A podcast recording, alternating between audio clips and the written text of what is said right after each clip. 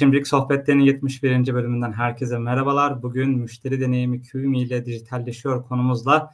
QMI'nin kurucusu Ersoy Soyer bizlerle birlikte olacak. Merhabalar Ersoy Bey nasılsınız? Merhabalar, teşekkür ediyorum sevgili Özgür. Sen de iyisin umarım. Ben de iyiyim. Sizi zaten girişimcilik ekosisteminde olan birçok insan tanıyor. LinkedIn kullanan bile birçok insan denk gelmiştir diye düşünüyorum. Ancak tanımayanlar için böyle kısaca bir kendinizi tanıtarak başlayabilir misiniz? Tamam şimdi yaşım ortaya çıkacak ama başlayayım hadi. Tamam. Şöyle diyelim Özgür. E, tabii biraz e, eskiye gideceğiz. E, 99 yılı aslında kariyer başlıyor. E, o yüzden ilk aslında kurumsal hayatta başlayan bir girişimciyim aynı zamanda. Öyle de adlandıralım. 5 yıl kadar garanti teknolojide çalıştım. E, ve aslında bugün hepimizin o kullandığı internet bankacılığının çıkışı ya da hepimizin elinden bir kredi kartı geçse bonusla ilk böyle taksitli kredi kartının çıkış noktası, alo garanti diyeceğimiz aslında finansal teknolojilerin kullanımı tarafıyla başladı e, kariyer tarafı. O yüzden hani, üniversite hayatı sonrası tekrar bir okul dönemi diyebilirim. 99'da 2004 yılının ortası. E, ama şu vardı tabii e, çok e, dijital dönüşümün çok güzel bir döneminde aslında iş hayatım kurumsalda başlamıştı. O yüzden de bugün hala çok farklı teknolojilerin dönüştüğü bir dönemi yaşamaya devam ediyoruz. O yüzden de benim için aslında öyle başlamak kariyere e, çok şey kattı bugün yaptığım işlerin tamamında diyebilirim. Hemen arkasından tabii ben e, bir içimde böyle girişimcilik tarafını barındıran biri olduğum için rahat duramadım diyeyim. E, o yüzden de istifa edip kendi şirketimi kurdum ve girişimcilik tarafı öyle başladı. E, şöyle uzun yıllardır da yaklaşık olarak tabii yaklaşık bir 20 seneden bahsediyoruz. E, şirketlerin e, büyüme stratejileri tarafında, onların e, markalarının, iş gelişme süreçlerinin yönetilmesi tarafı ile ilgili süreçlerde bulundum. Birçok değerli büyük şirketle beraber çalışma şansı buldum. Onların projelerini yönettim. Hatta farklı markaların ortaya çıkmasıyla ilgili süreçleri yönetme şansı buldum. O yüzden de hem kariyerin o kısmı beni çok mutlu etti diyebilirim. diğer taraftan da tabii birçok aslında tüketici deneyimi tarafı ile ilgili. Çünkü onlar için iş gelişme süreçlerinin içerisinde yer aldığım için birçok aslında bilgiyi sahadan almak, tüketiciyi daha yakından tanımak, onlar için iş gelişme süreçlerini ortaya çıkartmak e, beni aslında çok destekledi. 2010'lu e, yıllardan sonra da aslında birazcık tabii Türkiye'de ekosistemi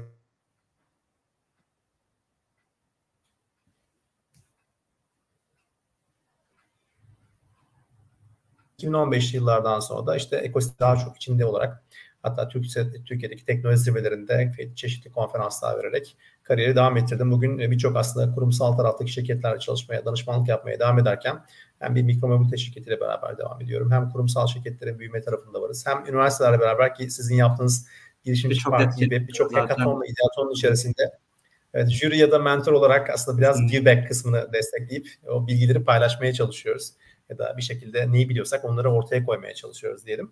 E, o yüzden çünkü işin en güzel kısmı öğrenmeye hevesli olmak. Ben işin bu kısmını çok seviyorum. E, QMI'de 2020 yılında başlayan bir projemiz. E, özellikle tabii uzun yıllar boyunca bu kadar çok deneyimden geçince hani bilirsin hep şunu yaşarız ya bir problemi görürüz onu çözmek isteriz ya da bir ihtiyaç hissettirmeye çalışırız. Genelde şirketlerin asıl odakları hep o olur. Ben de problem üzerinden aslında giderek e, e, ortaya çıkarttım ama onu çıkartma noktamızın asıl mihenk taşı şu oldu. Türkiye'de birçok şey yaptığıma inandım aslında ya da kendimi geliştirmekle birçok şey yaptığıma inandım. Ve o esnada da artık globalde bir şeyler yapma niyetiyle başlayan bir iş aslında QME. O yüzden de birazcık böyle hani ben aslında hep şöyle anlatırım e, katıldığım etkinliklerde, STK'larda, diğer yerlerde. Ben kendi versiyonumu hep update ediyorum. Birazdan kendi challenge'ımı daha yukarı taşımak işler yapmak aslında kendimi besliyorum. E, bu beslenme yönteminin ürünü aslında birazcık da QME. Ve aslında QME yolculuğu birazcık öyle başladı. Şimdi tabii soruların varsa orada daha detaylı içeri girip e, niye evet, müşteri deneyimi, neler yapıyoruz anlatmaya devam edeceğim. Ya sizler de bahsettiniz aslında her girişimin bir hikayesi vardır. Yani ben burada QME'nin biraz kuruluş hikayesini soracağım. 2020 yılında başladı dediniz ama bu QME'nin e, temelleri atılırken geçmişte yaptığınız ya da kurmak istediğiniz girişimler bunun için böyle bir altyapı oluşturdu mu yoksa bir anda çıkan bir fikir miydi?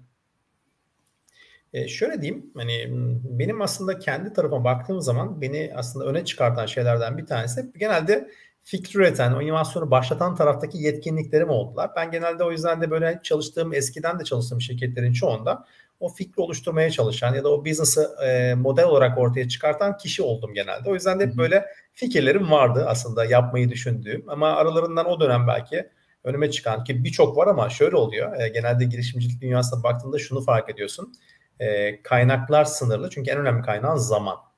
Yani o zamana sığdırabileceğin iş sayısı çok az. Ya bugün yani exit etmek her girişimcinin hayali de ne, ne zaman exit edebileceksin, exit edebilecek misin?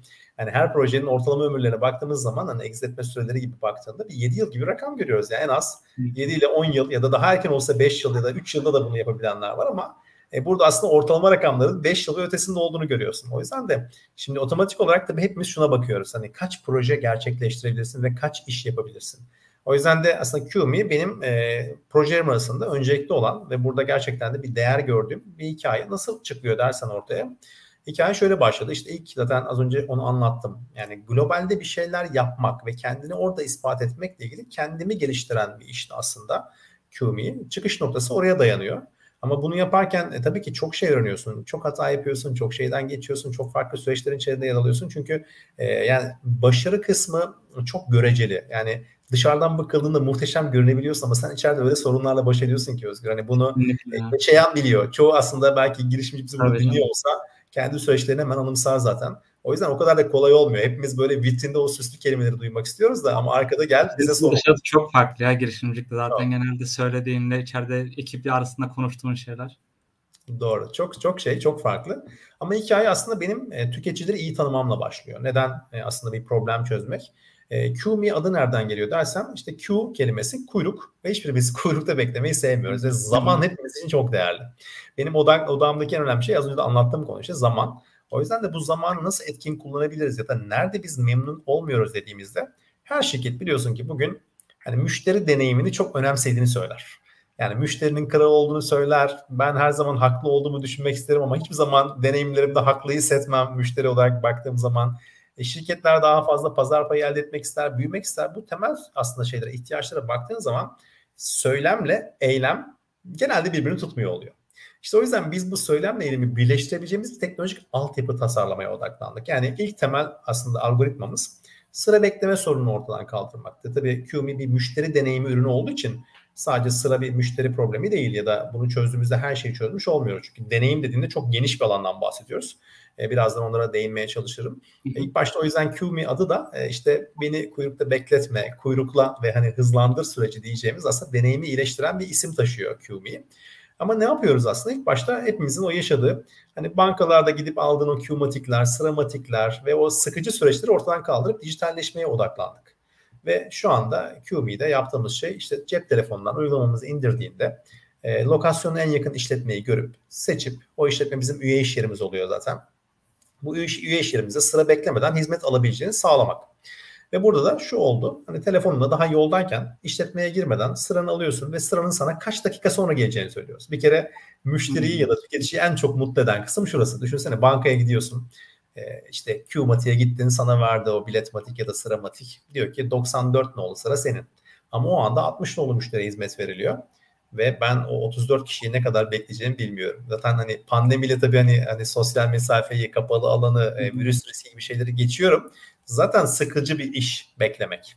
Hani o yüzden de buradaki yaklaşımımız şu oldu. E, o müşterinin mutlu olması için sırayı aldığında işlem sürelerini de ölçüp arkada tüketiciye ya da bekleyen kişiye kaç dakika sonra hizmet alacağını söylemek. Çünkü bana sistem Ersoy sen şu an 34 nolu sıradasın ve 20 dakika sonra sıra sende dediğinde ben artık 20 dakikayı nasıl değerlendireceğimde özgürüm çünkü sıram kaybolmuyor. Dijital olarak elinde tuttuğum cep telefonum benim sıramı koruyor aslında sıra e, seni beklemeye başlıyor. Sen sıra beklemiyorsun. Bizim ilk şeyimiz aslında hedefimiz bu şekilde bir mutluluk yaratmaktı müşteri deneyiminde.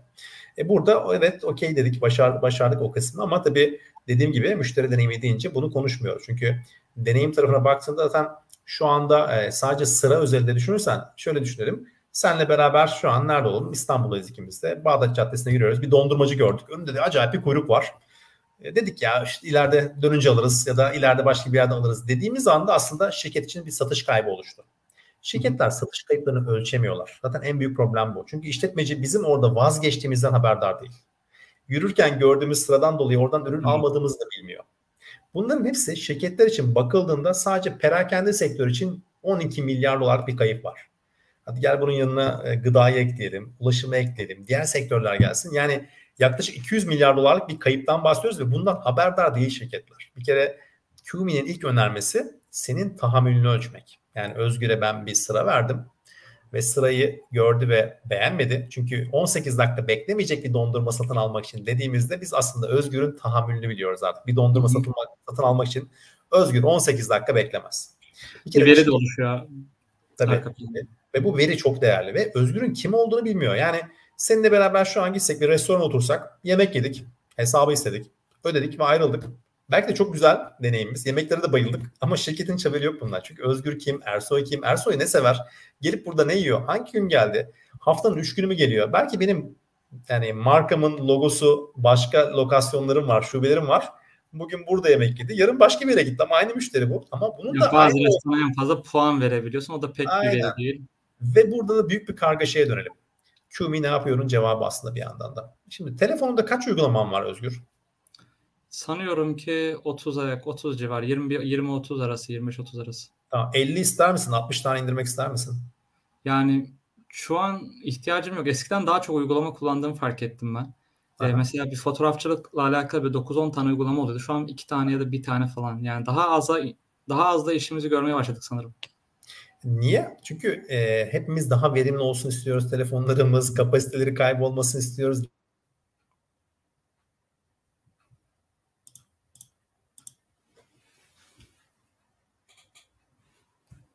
hani çok belki ücretsiz bir kahveyse ya da başka bir şeyse benim artık ilgimi çekmiyor. Çünkü Hı-hı. oradaki customer acquisition cost çok yüksek. Ben bir fayda görmüyorsam o uygulamayı indirmek istemiyorum zaten. İşte QBean'in de yaptığı şey şu. Tek uygulama içerisinde onlarca şirketin bir uygulamasının olmasını sağlamak. Ne yapıyoruz?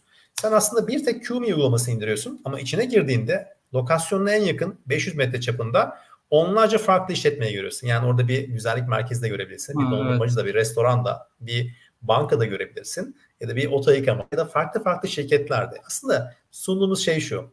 Bir kere müşterilerin beklediği tek uygulamayla birçok şirketten hizmet alabilme deneyimini ortaya çıkartmak. Bu sayede gereksiz değil mi? Evet. Bu sayede gereksiz bir şekilde her şirkete data vermek zorunda kalmak ya da her login olurken bir uygulamaya verdiğin onlarca bilgiyi paylaşmak istemediğin için bu konudan sakınmak istiyorsun ve biz tüketicinin bu beklentisinin farkındayız. O yüzden biz uygulamada zaten çok az data istiyoruz. Biz tüketicinin aslında datasını korumaya çalışıyoruz. Bir şirketlere data satmıyoruz Özgür.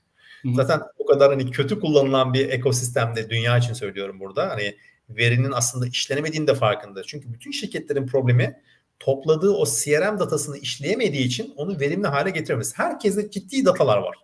Ama büyük bir çöp yığını ve gereksiz aslında bir angarya ile uğraşıyorlar ve bunu verimli hale getirip şirketlerini büyütmek için kullanamıyorlar. İşte QMe'de biz o yüzden kullanıcılar login olurken bile bunların hepsini gözeterek aslında planladık stratejimizi ve business'ımızı. Çünkü bu değer önermesi çok değerliydi bizim için. Sadece kişiler bizim için diyoruz ki seni tanımlayabilmemiz için bize sadece isim, soyad, cep telefonu ve e-mail adresini ver. Başka bir data istemiyoruz. Yani cinsiyetin ve doğum tarihin bile değerli değil. Aslında değerli ama şöyle sistemde bulunmasını istiyoruz. Çünkü ne kadar az data kullanıcının kendisini daha güvende hissetmesi demek. Çünkü bir yerden sen bir sipariş vereceksen, sıraya gireceksen bu kadar data yeterli. Hani onun için daha fazla bir şeyleri almaya, tutmaya ve kullanıcıyı korumaktan uzaklaşmaya gerek yok. O yüzden de bunlar mesela bizim ilk hassas noktalarımızdı. Bugün ne yapıyoruz aslında bakarsan? Bugün bir şirketi, dünya üzerinde herhangi bir şirketi bir gün içerisinde dijitalleştiriyoruz. Yani onun bir mobil app'i oluyor bir gün içerisinde. Belki Zimbabwe'de su şirketi var. Fransa'da, Paris'te belki işte sen bir cheesecake satan bir dükkansın. Ya da atıyorum e, şu an Fas'ta Hani orada yerel kıyafetler satan bir iş üreticisi. Bunlar bizim için e, aslında fark eden şirketler değiller. Çünkü hepsinin dijital bir altyapıya ihtiyacı var. Hepsinin Kesinlikle. müşterisini tanımaya ihtiyacı var. Hepsinin bir ödeme altyapısına ihtiyacı var. Bugün sen bir ödeme kuruluşuna gittiğinde bir şeye mutlaka bir IT ekibin olması lazım, bir e-ticaret sistemi, bir mobil sistem. Bunların hepsini entegre etmek çok büyük süreçler. Biz o yüzden işletmeleri bir gün içerisinde dijitale taşıdığımızda onlara tüm altyapıyı sağlıyoruz. Yani bizimle beraber bir kere sıra algoritması, ürün ödeme ve sipariş algoritmaları ya da bir ürünün satılması ile ilgili alanlar, müşteri database'lerin tutulması ile ilgili kısımlar, CRM ve loyalty ile ilgili kısımlar, şirketinin dijital check-up'ını alması, bugün beni kaç kişi ziyaret etti, yarın kaç kişi geliyordu, bugün ve yarın en çok aslında beni ziyaret eden Özgür'le Ersoy'sa Ersoy haftanın 5 günü geliyor görebilmesi. Özgür'ün haftanın 3 günü gördüğü için ona onların her birine ayrı e, önermelerle yeni kampanyalar düzenlenmesi. Yani biz bir restorana gittik sen genelde orada cheesecake yiyorsun. Ben de tiramisu yiyorum diyelim. Hı hı. Şimdi sen cheesecake severken sana tiramisu kampanyası yapmak sence mantıklı mı? Tabii ki de değil. Tabii ki değil. Çünkü sevmediğim bir ürün. Yani bunun için kampanya yapmak çok akılcı değil zaten. İşte müşterinin ne yediğini, ne içtiğini, neyi sevdiğini bildiğinde ya da ona özel aslında datayı tutabildiğinde bu datayla büyüme şansı veriyoruz. Bugün büyük e-ticaret sitelerinin en büyük ya da bugün büyük kartelleşmiş yapıların en büyük aslında sorunu e, ya da kendi üye işyerlerine yansıttığı sorun datayı kendilerine tutmaları. Yani müşteriyi tanımıyorlar. Hizmeti sen sağlıyorsun ama müşterini hiç tanımıyorsun. Evet. Yani bugün hatta şöyle düşün hani örnek vererek gidelim. E, sen Nike'dan bir ayakkabı aldın diyelim. Ve ben de ayakkabını gördüm. Aa ne kadar güzelmiş dedim. Ve nereden aldığını sordum. Aslında Nike ayakkabı görüyorum. Ve sen diyorsun ki Trendyol'dan. Otomatik olarak aslında ne oldu? Nike'ın markasının ötesinde sen Trendyol'u aslında evet. baz alıyorsun. Anlattığın yer orası. İşte evet. o yüzden problem burada başlıyor. Yani tüketicisine erişemeyen markalar dünyasına gidiyoruz. Bu da çok büyük bir kaos demek. Bizse tüketicisinin verisine ve tüketicisinin ne istediğini hatta o lokasyonda, o mağazasında nasıl bir deneyim yaşadığını ölçen o deneyimin anlık olarak raporlarını güncel olarak merkezden izleyebildiği bir dijital altyapı sunduğumuz için QMI'nin önermesi müşteri deneyimini her zaman daha iyi bir noktaya taşımak. Çünkü bundan haberdarsan önlemlerini alabilsin, problemin nerede olduğunu görürsün ve aksiyon alma şansın olur. Müşteri diyelim sen tüketicisin ve otomatik olarak benim mağazama geliyorsun ama sen başka yerlere de gidiyorsun. O yüzden o gittiğin yerlerde de hizmet alabilmekle ilgili deneyimler yaşıyorsun. Benim senin yanında olabilmem yani sadakatini sağlayabilmem ve loyalty sağlayabilmem için burada e, otomatik olarak orada da favorlar sunabilme şansı tanıyoruz. Yani sen anlaşmalı olmasan bile. Örnek vererek gideyim. Bugün biz İş Bankası'nın dijital çözüm ortağıyız Özgür. E, kolay Hı. olmuyor bu arada şirketleri ikna etmek. Tabii ki de tabii ki. Hepimiz girişimci olarak bu yollardan geçiyoruz. Yani bunlar çok uzun yıllarda kurumsalı e, tattıkları için e, yeni bir şeylere çok açık da olmuyorlar kolay kolay. Çok, çok doğru. Kolay, kolay değil. var üstünde bir de girişimci gibi değiller. Doğru. Orada şu oluyor işte otomatik olarak e, mesela konuştuğumuz konulardan biri. E, yani sen müşterilerinin mesela 250 bin dolar ve üzerinde hesap tutuyorsa o kişiler senin için değerli. O müşterine kendi şubenin dışında ya da kendi lokasyonunun dükkanının dışında gittiği yerlerde hizmet vermek istiyorsun. Çünkü o kişi konsere gidiyor. O kişi bir etkinliğe gidiyor, bir restorana gidiyor, bir şey satın almak için bir mağazaya giriyor ya da bir kahve dükkanına, bir restorana gidiyor. Buralara gittiği zaman da onun yanında olduğunu göstermek, ona belli favorlar sunman lazım. Bizim altyapımız QMe'de aynı zamanda buna da uygun. Yani diyoruz ki sen bir markayla anlaşmak zorunda. Sen ona hizmetler sunarken oralarda indirimler, öncelikler ve fırsatlar gibi şeyleri sunabilirsin. Ve bunun için benim o third party şirketle anlaşmalı olmak zorunda bile değilsin. İşte o yüzden bizim aslında yaptığımız şey o business'ı daha böyle pure, daha doğru çalışabilecek modellere dönüştürmek ve QMe'deki hizmet altyapısındaki algoritmalarla birleştirerek şirketleri büyütmek o datayı doğru kullanmak ve şirketin büyümesini sağlamak. Yani çok karışık olmadı umarım. Çünkü biraz geniş bir Çok karışık olmadı. Ben aklımda bu sırada 3-4 tane soruyu ezbere tutmaya çalışıyorum. o zaman ben uzatmayayım. Çünkü Yok, biraz şey, şey bunlar benim aslında sorularım arasında olmayan siz anlattıkça gelen sorular. Bir tanesi şu pazar yerlerinin ortaya çıkışıyla birlikte aslında oldu diye düşünüyorum ben. Çünkü Hı. kullanıcılar, müşteriler bizler daha çok eskiden markalarla daha yakındık. Yani markayı tanıyorduk ve markanın mağazasına gidiyorduk mesela. Hı hı. Bunlar pazar yerlerinin piyasaya ortaya çıkmasıyla birlikte aslında markalarla bizi o biraz uzaklaştırdı. Bütün markaları tek bir yerde görebiliyorsun. Oradan siparişini veriyorsun. Nereden sat, satıcıyı bile bilmiyorsun hatta kimden geldi. Yani Nike evet. alıyorsun. Adana'dan geliyorum mesela. Orada bir tane shop satıyor anlatabildiğim anlatabildiğim üzere. Bir de e, diğer bir söylediğinizle alakalı ben şunu e, son zamanlarda okumuştum. İnsanlar şunu söylüyor bu e, mobil app ile alakalı e, müşteriler daha çok yani bu kadar e, bir restorana gidiyorsun mobil app indiriyorsun. Farklı bir yere gidiyorsun oradan da bir tane indiriyorsun. Ya bunları yapacağınız yani bir web sitesi yapın kurtulalım yani. Bir tane sipariş vermek için neden hem mobil uygulama geliştiricisi alıyorsun bunu store'lara yüklüyorsun bize indirtiyorsun mesela çok büyük bir e, hengame böyle bir şeye gerek yok. E, dediğiniz gibi aslında bunların tek bir yer toplanması hem müşteri açısından da kolaylaştırıcı olacak. Tabii şunu da soracağım ben. 2020 yılı demiştiniz. Bu hangi aylara tekabül ediyor QM'nin kuruluşu? Abi böyle pandeminin başladığı yer. Mart ayı mı? Aynen öyle. Mart ayında. O zaman e, fikir daha öncesi olması gerekiyor. Tabii daha önce. Fikir 2019. Burada neler oldu onu da merak ediyorum. Mart ayı geldiği zaman QM'i e, ne yaşadı? Etkiledi mi pandemi süreci? Çünkü o ilk bir ay iki ay e, girişimcilik ekosistemi de sarsıldı. Herkes sonuçta hiç Çok. beklemediği bir şeydi. Dünya artık hani hayatta kalma savaşı verirken birçok girişimci de girişimlerinden uzaklaştı demeyeyim ama hayatı öncelikle diren başka noktalar olmuştu. Hani bu sizi özellikle ekibi nasıl etkiledi? Ee, çalışma koşullarını küçüldün, büyüdün mü şirket? Ya çok etkilendik aslında Özgür. Şöyle etkilendik çünkü biz bir anda aslında fiili olarak e, sıra beklemek adımıyla başladık ya. E, herkes evet. evinde abi kimse evet. yok sokakta. Hangi sıradan bahsedeceğiz? Konum bazı yani, uygulamalar falan çok patladı çünkü o dönemlerde de o yüzden soruyorum biraz da. Tabii tabii. Yani bizim için gerçi şeydi o fikir aşamasının ilk e, fazlarıydı başladığımızda. O yüzden de o sürece baktığında yani biz orada da aslında sahada insanların belki bir fiziki deneyimini düzenlemeye çalışırken daha ilk fazındayız çünkü projenin. Ama dışarıda insan yoktu. O yüzden de bizim için aslında geliştirmek ve kuluçkada diyeyim hani işi üretmekle zaman anlamında büyük bir fayda sağladı. O yüzden bu bir dezavantaj değildi ama çok ciddi olarak bir yandan iyi bir yandan kötü süreçler oldu. Bir yandan herkes bu alanlara eğilmek zorunda kaldı. Çünkü sosyal mesafeyi yaratmak için bu tür uygulamalar ya da bu da bunun gibi dijitalleşmeye ilişkin ürünlere yönelmeye başladı. Yani birçok sektörün dinamiği değişti farkındaysan. Bir diğer konu da tabii şu oldu. E, otomatik olarak tabii biz orada o süreci oluşturmaya çalışırken herkes dijital ürünler ve içerikler arayınca aslında o dönemde e, talep anlamında bu tür fikirlerin doğmasıyla ilgili çok güzel bir dönemi yaşadık. O yüzden bir yandan evet olumlu bir yandan olumsuz diyebileceğiz ama biz dengede durduğumuz e, bir sürecin içerisinden geçtik diyebilirim.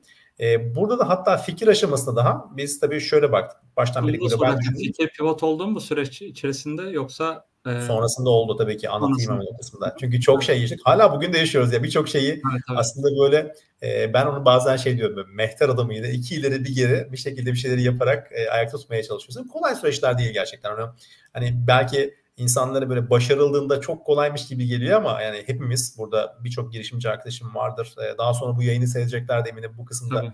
izlerken bu kısma dikkat edeceklerdir. Öyle süreçlerden geçiyorsun ki hani böyle çok farklı algılandığın, e, işi gerçekten de sıkıştığını düşündüğün, ya burada gerçekten hani doğru bir şey mi yapıyorum deyip kendini sorguladığın, çünkü çok zorlandığın anlar yaşıyorsun ama en önemli şey aslında karakterinde bitiyor. Senin gerçekten bir şeyleri yapma gücünde ve o içsel olarak kendine olan inancında. Yani çünkü iş modeline bakıyorsun değer görüyor mu? Karşı taraf buna karşı yaklaşım gösteriyor mu? E, hemen bu sorunun cevabı için gideyim ben orada. Pivot ettik tabii ki çünkü e, şimdi işletmelere bu hizmeti sunduğumuzda büyüklerle gitmek zorundayız. Çünkü o gün sıramatik sistemleri ya da e, sıra bekleme sistemleri ya da kümatik sistemleri sadece büyük tekel olan finans kuruluşlarında var, sağlık kuruluşlarında var, farklı yerlerde de var ve oralarda otomatikman bir yeni yapıya geçmekle ilgili direnç var. Ve onların hepsi sizin çok daha büyük işler yapmanızı onlardan sonra gelmenizi istiyor. Çünkü kanıtlamanızı istiyorlar kendinizi. İyi de bu tarafta da otomatik olarak hani böyle hani tavuk mu yumurtadan yumurta mı tavuktan diyebileceğim bir e, böyle sarmalı giriyorsun. Biz o yüzden uygulamada e, belli bir süre sonra pivot ettik. Nasıl pivot ettik? Şöyleydi. Bu işlemi kabul eden yani biz evet burada müşterinin datasını toplayalım, müşterimizi tanıyalım, bir uygulamaya sahip olalım diyorlar ama günün sonunda şuna dönüşüyordu iş. Ya tamam ama bu tek başına satın almam için yeterli bir uygulama mı? Düşüncesine gidiyordu. Bizim hedef kitlemizdeki hmm. üye işyerleri yani B2B'de görüşümüz şirketler. Nasıl o yüzden de biz aslında işin içerisinde e, daha sonraki fazlarımızı ve e, diğer algoritmaları koymalıydık. Yani müşteri deni yani biz çıktığımızda evet gene müşteriler edinebiliyoruz, gene bir şey yapıyoruz ama istediğimiz büyümeyi ve hızlanmayı yakalayamadığımızı gördük. O yüzden de diğer fazları devreye sokmakla yani ödeme altyapılarına entegre etmek, ürün sipariş modüllerini koymak gibi süreçlerin hepsi işi tam satılabilir hale götürüyordu ve artık o faza geçmeliydik. Yani aslında biz bir yerde MVP ortaya çıkarttık evet ama o MVP satılabilir bir ürün değildi günün sonunda. Evet müşteri bulabiliyor ama e, hızlı büyümeyi sağlayacak bir ürün noktası değildi. O yüzden de hızlı bir şekilde işlem pivot ederken diğer kısımlarını eklemeye ve diğer algoritmaları da devreye sokmaya odaklandık. O yüzden de işin içerisinde böyle bir süreç yaşadık. E, bu da aslında öğretici bir süreçti. Çünkü müşterinizi dinlemek yani o product market fit diyoruz ya pazar uyumu ürünün. En önemli. E, gerçekten de müşterin ve bendeki o şirketler belirliyor. Çünkü ihtiyacı olmayan birine bir şey satamazsın. Ve sen kendi kafandan ihtiyaç olmayan bir şey üretemezsin de. E, o yüzden talep görmezsin. öğrendiğimiz Evet, öğrendiğimiz deneyim gerçekten de e, müşterinle, hedef kitlenle öğrenmek. Beklentilerini, yani onları iyi dinlemek en değerlisi. Biz diyoruz ya müşteri deneyimi. Ya sen müşterini çok iyi dinlemiyorsan zaten başarılı olma şansın yok. Yani bugün bütün markaların e, en büyük zaten problemi o. Ya da gol yedikleri alanlar genelde öyle. Bugün hani bazen şey diyorum e, şirketlere de konuştuğum zaman ya da e, birçok girişimciyle yan yana geldiğimde hani girişim fikirleri arıyorsanız girin abi şikayetvar.com. Nerede problem varsa gidin onu çözün. Zaten o kadar belirgin ki yani. problemlerin nerede olduğu, iş fikrinin nerede yattığı. Yani bunun için müneccim olmaya gerek yok. Hani e, çok farklı şeyler yapmak için de biraz inovasyon katın. Çünkü ben genelde şöyle bakıyorum yani globalde bir işi görüp o iş modelini Türkiye'ye getirmek girişimcilik değil.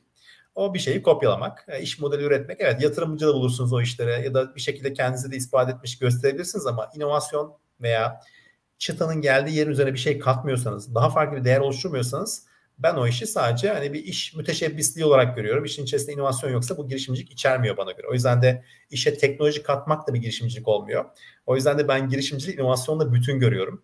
E, bugün zaten yaptığım her işin içerisinde mutlaka inovasyon katmaya çalışıyoruz. Yani biz o yüzden de dünyada bir iş modeli görmedik. Biz bir iş modeli türetmeye başladık Özgür. Yani QMI'de biz var olan bir iş modeliyle gitmiyoruz. Evet bizim yaptığımız algoritmik taraftaki işler ya da iş modelleri farklı farklı ilerliyor ama biz bunları daha da başkalaştırıp daha başka bir iş modeliyle şirketleri nasıl verimli hale getirir, büyütür ve buradan onlar için bir ekonomik değer yaratırıza bakıp öyle türettik diyebilirim. Şimdi söz sende giriş, girişimcilerin genelde burada düştüğü hatalardan biri de şu oluyor. E, problemi çözmek evet istiyorlar ama kişisel hayallerini gerçekleştirmeyi daha çok istiyorlar. Hı-hı. Yani o ilk başta kurdukları fikir. E, oradan şunu soracağım bir de e, bu pandemi sürecini geçmek istiyorum ama bir tane soru aklıma geldi bu süreçte. Pandemiden önce hayata geçirmek istediğiniz bir şey var var mıydı? Bu pandemiden sonra çekmeceye koyduğunuz bir şey oldu mu yani o, o süreçte? Ee, yani bir fikir vardı gerçekleştiren yani pandemi olmasa yap, yapsak dediğiniz olmuş muydu? Hani onu merak ettim. Yok. Ş- şöyle diyeyim, e, o konuda ben biraz e, şeyim, e, bonkörüm aslında çünkü çok fikrim var ve ben birçok gençle paylaşıyorum. Yok, aslında QMI ile alakalı, pardon yanlış söyledim. Yani QMI ile alakalı hayata geçirmek istediğiniz bir şey. E, pandemiden dolayı e, rafa kaldırdığınız oldu mu? O anlamda sordum. Ya pandemi çok büyük bir avantaj sağladı. Neden avantaj sağladı? Hı. Çünkü herkes e, biraz eve kapanmasından dolayı dijital iletişim kanallarımız çok açıldı. Yani ben gerçekten pandemide olmasaydık ya Amerika'da o adama ulaşamazdım. Avrupa'daki o adamla yan yana gelmeye kalksam maliyetler çok olmadı. Avantajı daha çok oldu. Maliyetler çok yüksekti o zaman baktığında. Hı. Pandemi ve dijitalleşme bize bunu sağladı. Yani şu an biz seninle başka ortamlardayız. Eğer ki bu yayını yapmak istedik emin ol bir stüdyoya girmemiz gerekiyordu. Herkes öyle klasik bakış açısındaydı. Şu an kendi evlerimizin konforunda birbirimizle gerçekten o değerleri paylaşabiliyoruz. İşte dijitalleşmenin getirdiği güç bu oldu aslında. Mekan ve zamanı farklı bir boyutta deneyimlemeyi öğrendik. Bu da bizim önümüzü çok açtı. Ya da dünyadaki iş yapış modellerini çok değiştirdi. Yani bugün ben dünya üzerinde birçok yatırımcıyla ya da iş ortağımla ya da network'ümdeki herkesle bağ kurabiliyorum. Ve ondan dolayı farklı network'lere çok kolay ulaşabiliyorum. Bunun için hani evet şu anda hepimiz e, Türkiye'de bu dönem için özellikle konuşalım. E, vize sorunları yaşıyoruz. Hani kabul evet. sorunları yaşıyoruz. Bir sürü şey duyuyoruz. Hani basına çok yansıyan şeyler var. Seyahat veya evet. erişim anlamında kesinlikle. O yüzden de bunların hepsi engelken şu anda bunların engel olmadığını görüyoruz. O yüzden de iş yapış modellerinde zaten dünyanın bir yerinde olmanız gerekmiyor. Zaten dünyadayız. ben ilk zaten söylemlerimden bir tanesi bu altını çizmek istiyorum. Global olmaya çalışmayın. Globalsiniz. Kabul edin sadece. Evet. Çünkü bu söylem çok yanlış ve ben ekosistemde bu cümleyi doğru bulmuyorum. Hani global ol global değil. Globalsin.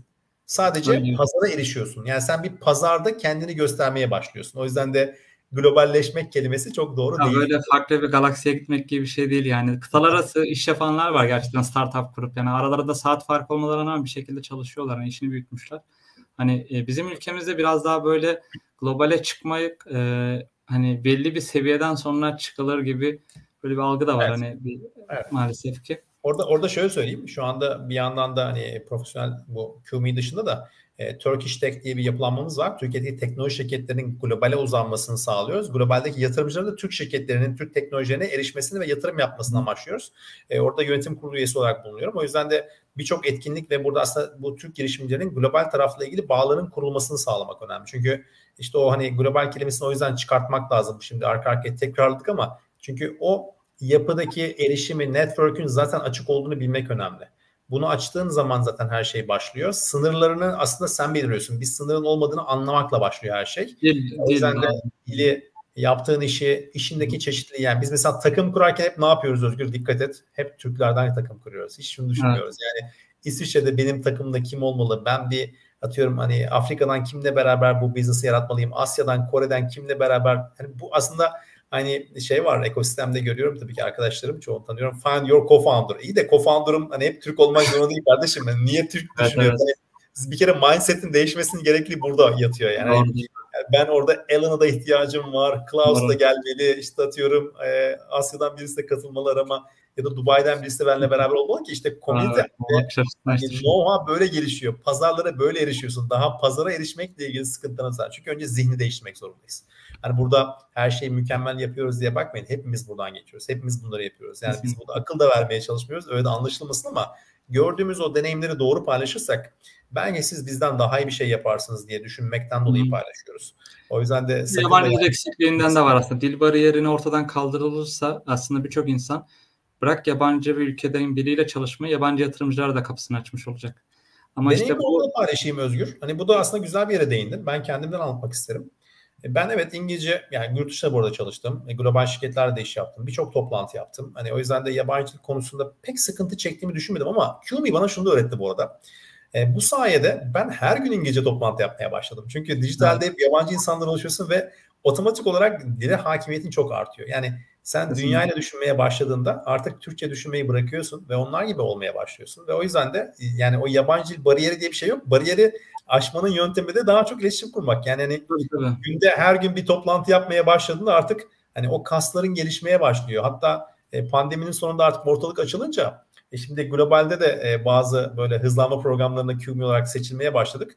E bu sefer şey başladı fizik olunca globalde sahnede sunum yapmaya başlıyorsun. Hani Türkçe hmm. sunum beni götür her yere. Ben Türkiye'de birçok konferansta, kongrede konuşmacı olarak yer aldım. Yani 10 bin kişinin olduğu yerde oldum. 30 kişiye de anlattım, 3 kişiye de anlattım. Hani burada rakamsal bir sıkıntı yok ama yabancı bir dilde sahne doldurmaya çalışmak ve anlatmak güzel challenge'lardı benim için. O yüzden bunları aşabilmeye QME beni hazırladı aslında bakarsan. O yüzden güzel deneyimlerdi. Yani çok şey öğreniyoruz aslında bakarsan işin içerisinde ve bizi çok geliştiriyor. O yüzden de burada birazcık da ona açık olmak ve adım atmak gerekiyor. Harika. Valla bir sorun daha var. İçerisinde bulunmuş olduğun bu sektörün yerel ve globalde pazar avantajları nelerdir şu an için? Şimdi şöyle söyleyelim. E, globalde çok büyük avantajı var. Çünkü bizim aslında bir tek dikey yani QME olarak baktığımızda biz birçok şirketin çünkü müşteriye temas eden hedef kitlesi bir tüketici olan dijital ürün üretsin ya da fiziki ürünü olsun fark etmiyor. Bir deneyim tasarımı sunmaya çalışan her şirket QME ile temas edebilir hale geliyor. Bir kere çok ciddi yetkinlikler kazandırabildiğimiz için çok değerli. Onlara dijitalleşme ve bir altyapı sunduğumuz için.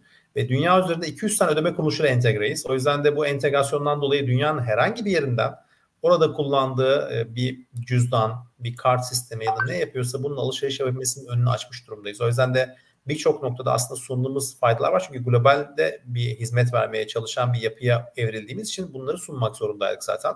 Bunları gerçekleştirdik. O yüzden de bulunduğumuz sektör diyemem. Çünkü biz aslında bir sektörü temsil etmiyoruz. Sektörlerin içinde tüketiciye dokunan kısmı dijitalleştirdiğimiz için biz bir aslında altyapı hizmeti sağlayan bir çözümüz baktığında. O yüzden de bu partnerlıkta bu çözümle beraber sunduğumuz faydaları herkese ulaştırabileceğimizi görüyoruz. Yani bunu öğrendik. O yüzden de biz aslında sektörlerin çözümüyüz ama sektör müyüz? Hayır. Çünkü e, müşteri deneyimi sektörü diye bir şey yok aslında bakarsan. Evet belli ürünler var. Yani ya da CRM tarafında çok fazla ürün görüyorsun ama her biri işletmeye özel, hizmete özel. Biz ise biraz daha niş ve ortada bir yerde durmaya çalışıyoruz. Yani biz bir custom ürün üretmiyoruz. Çünkü bazen şirketlerden bütün talepler gelebiliyor. Hani ben müşterim için böyle bir e, şeyi de QMe'de konumlandırabilir miyim e, sorusunun cevabı bizde hayır oluyor. Çünkü hı hı. bizim bir algoritma sıramız var. Gelişim süreçlerimiz var ve oradaki e, alanları açmaya başladıkça şirketleri, sistemleri dahil ediyoruz. Ve böylece o gün geldiğinde aslında o hizmet ve altyapıları sunmaya başlıyorlar. O yüzden de burada kişiye özel ya da kuruma özel bir şey yapmıyoruz. Çünkü o zaman büyüyemeyiz. Yani o yüzden de tek bir sektör mesela ben sadece berberler için bir hani altyapı yazılımıyla e, orada ilerleyip onlara deneyim sağlamaya çalışayım demiyorum. Ya da tek başına restoran ana grubunda ilerleyeyim ve burada bir şey yapayım demiyorum. Bazen yatırımcılar gerçekten sadece bu alanlarda bir şeyler istiyorlar. Ama dünyadaki pazarı kaçıramazsınız. Öyle bir şansınız yok. O yüzden de bazı yerlerde evet dikey üzerinden giderken gelişimi sağlayıp o gücü farklı dikeylere de yaymak zorundasınız. Yani bizim birazcık challenge'ımız bu tarafta da var. Onu söyleyebilirim Özgür. Peki ülkemizde dünyada benzer iş modellerine sahip farklı girişimler var mı? Ee... E, bizim algoritmalarımız bazında var. Rakiplerimiz tabii ki var. Özellikle o tarafa bakıyorsak. Ama onlardan çok farklı yönlerle öne çıktığımızı biliyoruz. Yani dikey dikey bakarsak da öndeyiz. Yani sadece sıra yönetimi dersen evet birçok dünyada şöyle diyelim hani önde görünen hani seri A'da 12 milyon dolar, 19 milyon dolar, 30 milyon dolar alan şirketler var. Sadece burada sıra algoritmasından bahsediyoruz. Hı. Ama biz zaten onları şu anda sunduğumuz üzere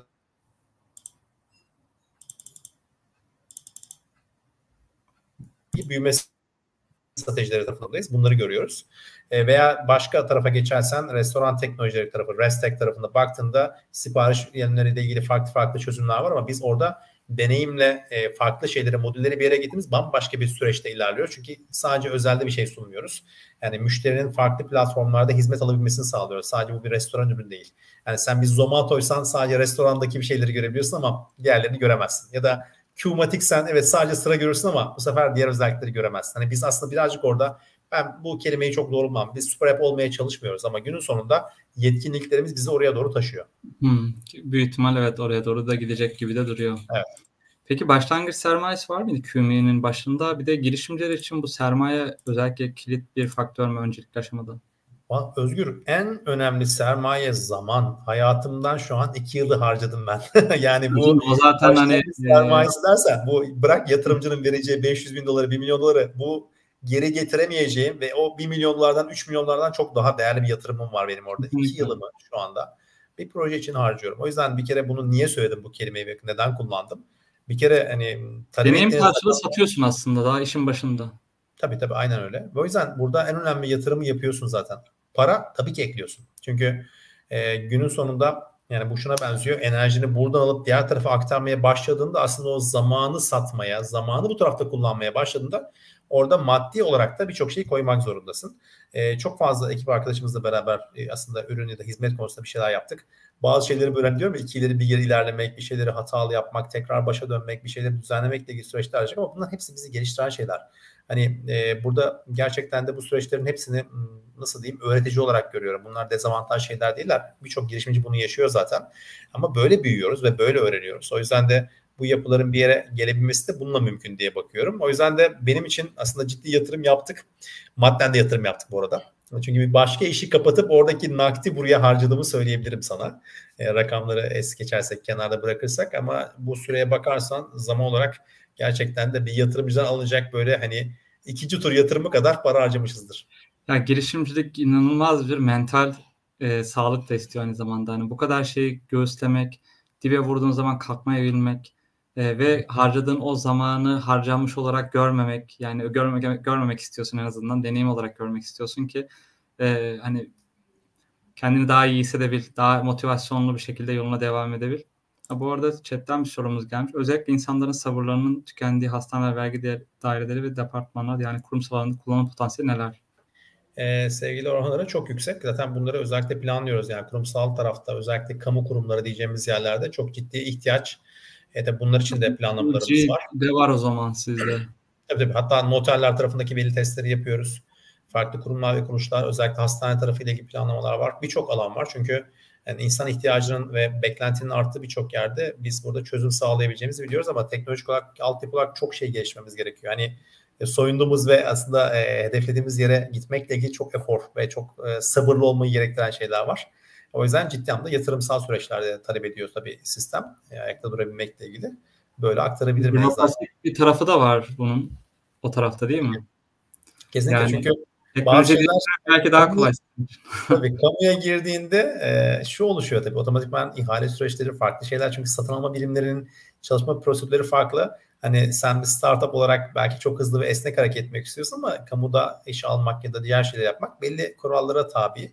O yüzden de e, senin alanında bir mesela şöyle düşünelim. E, üç tane daha teklif alma zorunluluğu var. Şimdi mesela en çok yaşanan şey. Şimdi bizim zaten Türkiye'de üç tane rakibimiz olsaydı o alanda gidip alınaydı da biz de başlayaydık. Bu tabii biraz acele yani böyle e, egzere ediyorum olayı ama gerçekten de sistem böyle olunca otomatik olarak hani siz bir şey getirdiğinizde ne yapabilir karşınızdaki yapılmış ve kurulmuş olan kurgu? Bazen böyle sıkıntılar da yaşayabilirler girişimciler. O yüzden de Türkiye'de çoğu zaman da siz çok niş bir şey yapsanız da e, sistemler buna uygun olmadığı için belki olanı hemen es geçip başka şeylere yöneliyorsunuz. Yani hani bunu özel sektörde büyütmek zorunda kalıyorsunuz. Aslında komunun çok ihtiyacı olsa da e, belli yapılarda onlardan e, bir şeylerin gelmesi gerekiyor. Siz bir şeyleri yapsanız da hemen e, o süreçlerde kolay e, geri dönüşler alamayabiliyorsunuz. Yani hani biz gerçekten de anlaşmalı olduğumuz kurumların çoğuyla 3-4 ay toplantı yaptık. 9 ayda ikna edebildik bazı büyük şirketleri. Kolay olmadı ama oluyor ama 9 ay. Yani düşünsene bir startup'ın hani 9 ayda bir şirket ikna etmesi zaten yani, hani çok fazla sürdürür yani. Çok büyük bir süre. Runway süresi kadar bir şirketi ikna ediyorsun. Peki şey tarafında merak ediyorum aslında hastane demişken bana çok mantıklı. Orada bir sıra olayı zaten var. Ama hani özel sektörde müşteri deneyimi çok önemli. Ama kamusal alanda e, benim verilerim nasıl kullanılabilir? Bana nasıl dönüş e, feedback verilebilir bu alanda? Özellikle hastanelerde mesela vergi dairelerinde. Ya şöyle diyeyim aslında. Orada da aslında bu fiziki sistemler var. Biletmatikler, sıramatikler, farklı sistemler. Evet onlar var ama sadece sıra alıyorsun. Başka yok. Evet. Yani aslında hala e, bizim ilkel diye nitelendirdiğimiz süreç evet. devam ediyor diyelim. Ama yani şöyle diyeyim hani ben kariyerim boyunca çok farklı bu tarz yeni sistemler kurguladım. E, burada tabii hani nasıl diyeyim bizim early adapter diyeceğimiz sistemler Hı. genelde kazanç ve ticari hırsı yüksek olan şirketler buraya daha yakınlar. O yüzden de burada tabii ki öncelik kamunun olmuyor. Yani o yüzden de burada biraz daha biz ticari şirketleri bu yüzden görüyoruz. Kamu biraz daha geriden geliyor ama sonrasında geliyor.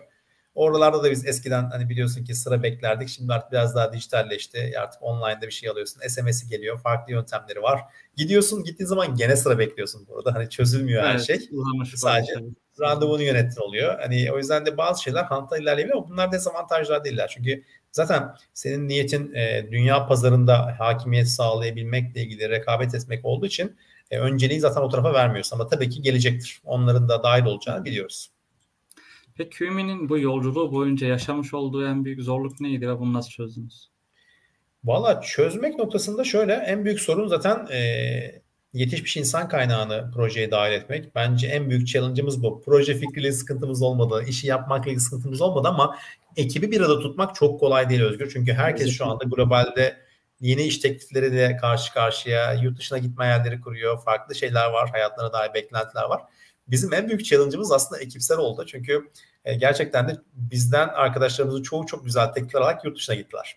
Yani biz biraz böyle ihraç e, projesine döndük resmen. Hani sürekli yazılımcı ihraç evet. ediyoruz. Arkadaşlarımız çok duyuyorum bunu bu arada son zamanlarda. Çok var, çok var. E, o yüzden de bizim belki bence en büyük challenge'ımız içsel challenge'dı. Yani yapıyı sağlam tutabilmek ve yani stabil bir şey oluşturabilmek. O yüzden tam çözdük mü diyemiyorsun çünkü bu dönemde çok yüksek ve çok yoğun. Hani tabii ki onlara da çok mutlu oluyorum. Hani burada hiçbir şeyimiz yok. Yani herkesin projeye dahil olduğunda daha iyi şartlar alışması, bir şeyleri bir yere götürmesi önemli. Çünkü hepimiz ekonomik bazı kaygılar yaşayabiliyoruz, iniş çıkışlar yaşayabiliyoruz. Bu süreçlerden geçiyoruz. Doğal şeyler bunlar. O yüzden de bu tarafa baktığım zaman ben bunları görüyorum en büyük challenge olarak. Çoğu projede aslında bu var şu anda. Özellikle yazılım içerikli projeler içeren startupların çoğunun şu anda teknoloji tarafında takımlarını bir yere tutmak, bu e, kostları bir şekilde minimize etmeye çalışmakla ilgili dertleri var ve çok fazla insan açığımız var bu alanda yetiştirilmesi gereken. O yüzden de bence en büyük challenge e, bugün böyle ve biraz daha gelecekte de böyle olacak gibi görünüyor. E, iki yıl oldu. Bu zamana kadar tabii ilk başlarda kısa, orta, uzun vade hedefler yapılmıştır. Hani e, şu an milestone'lar ne durumda ilk zamana göre e, ve beşinci yılında bugün yapılmaya neleri yapmayı planlıyorsunuz? Yani, sevgili Özgür şöyle söyleyeyim. Tabii ki o milestone'ları çok revize ettik. Niye revize ettik? Az önceki konularda ama çok hızlı gittiğimiz yerler de vardı. O yüzden de burada hani bazı e, milestone'ları çok hızlı kat ettik. O biraz da bir bilgi birikim, network ve tecrübeyle yaptığımız şeyler. Bazıları da gerçekten de geride kaldık. Geride kalmamız neden de işte az önce bahsettiğim gibi hani biraz böyle hani bir şeyleri oturturken e, sürekli olarak hani sürekli öğreniyorsun. Gelmesi, gitmesi, bir şeyleri toparlamakla ilgili süreçler. O yüzden de her şey dengede gitti görünüyor aslında bakarsan. E, projenin aslında hikayesi böyle. O yüzden de hani baktığında ben olumsuz görmüyorum ama şu var ee, birazcık e, bu sadece senin planla ilgili çok şey öğreniyoruz. Çünkü ben bugün baktığında sen az önce şey cümlesini kurdun ona cevap vermek isterim. Ben iki yıl e, burada bir maliyete katlanmıyorum. İki yıl boyunca o kadar çok şey öğreniyorsun ki bugün yaptığım her işin içerisindeki buradaki know-how çok değerli. Ben birileri beraber konuşurken, bu alanı geliştirirken ben genelde bütün e, sektörler için iş yaparken böyle o jungle'a dalan, ortalıktaki ilk patikayı açan oldum hep. Çünkü o inovatif tarafı kullanmak sana genelde bu görevin düşmesini sağlıyor.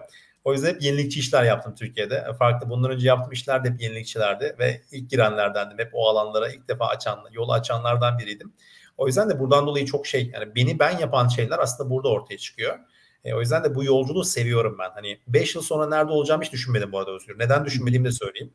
Çünkü sen olması gerekeni yapıyorsun ve e, o yaptığın şeyin arkasında durdukça önünde o yollar belirmeye başlıyor. O yüzden de Şöyle düşün pandemi öncesinde 5 senelik ne yapacaksın sorusunu sorsaydın bana ne derdim sana? Yani ya biraz yani zor bir soru evet.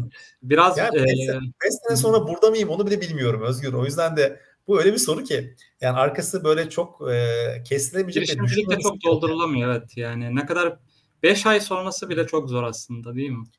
Tabii ki ya ben bir yandan ekosistem içerisinde hani hem yatırımcı kimliği hem işte net mentor olarak jüri olarak bir yerlerdeyim hem girişimciyim hem background'umda Türkiye'de çok başarılı ödüller aldığım farklı bir sürü çok güzel işler yaptım. Yani 20 yıllık çok güzel bir kariyer var gidip hani farklı farklı birçok yerde kendini ifade edebileceğim birçok konu var.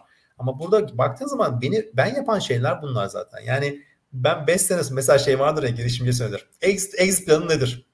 Yani exit planım ölmemek, hayatta kalmak abi. Bilmiyorum yarın hayatta mıyım yani. Hani exit planı diye bir şey yok çünkü kimse bunu bilemez ki. Google gelip beni satın alacak.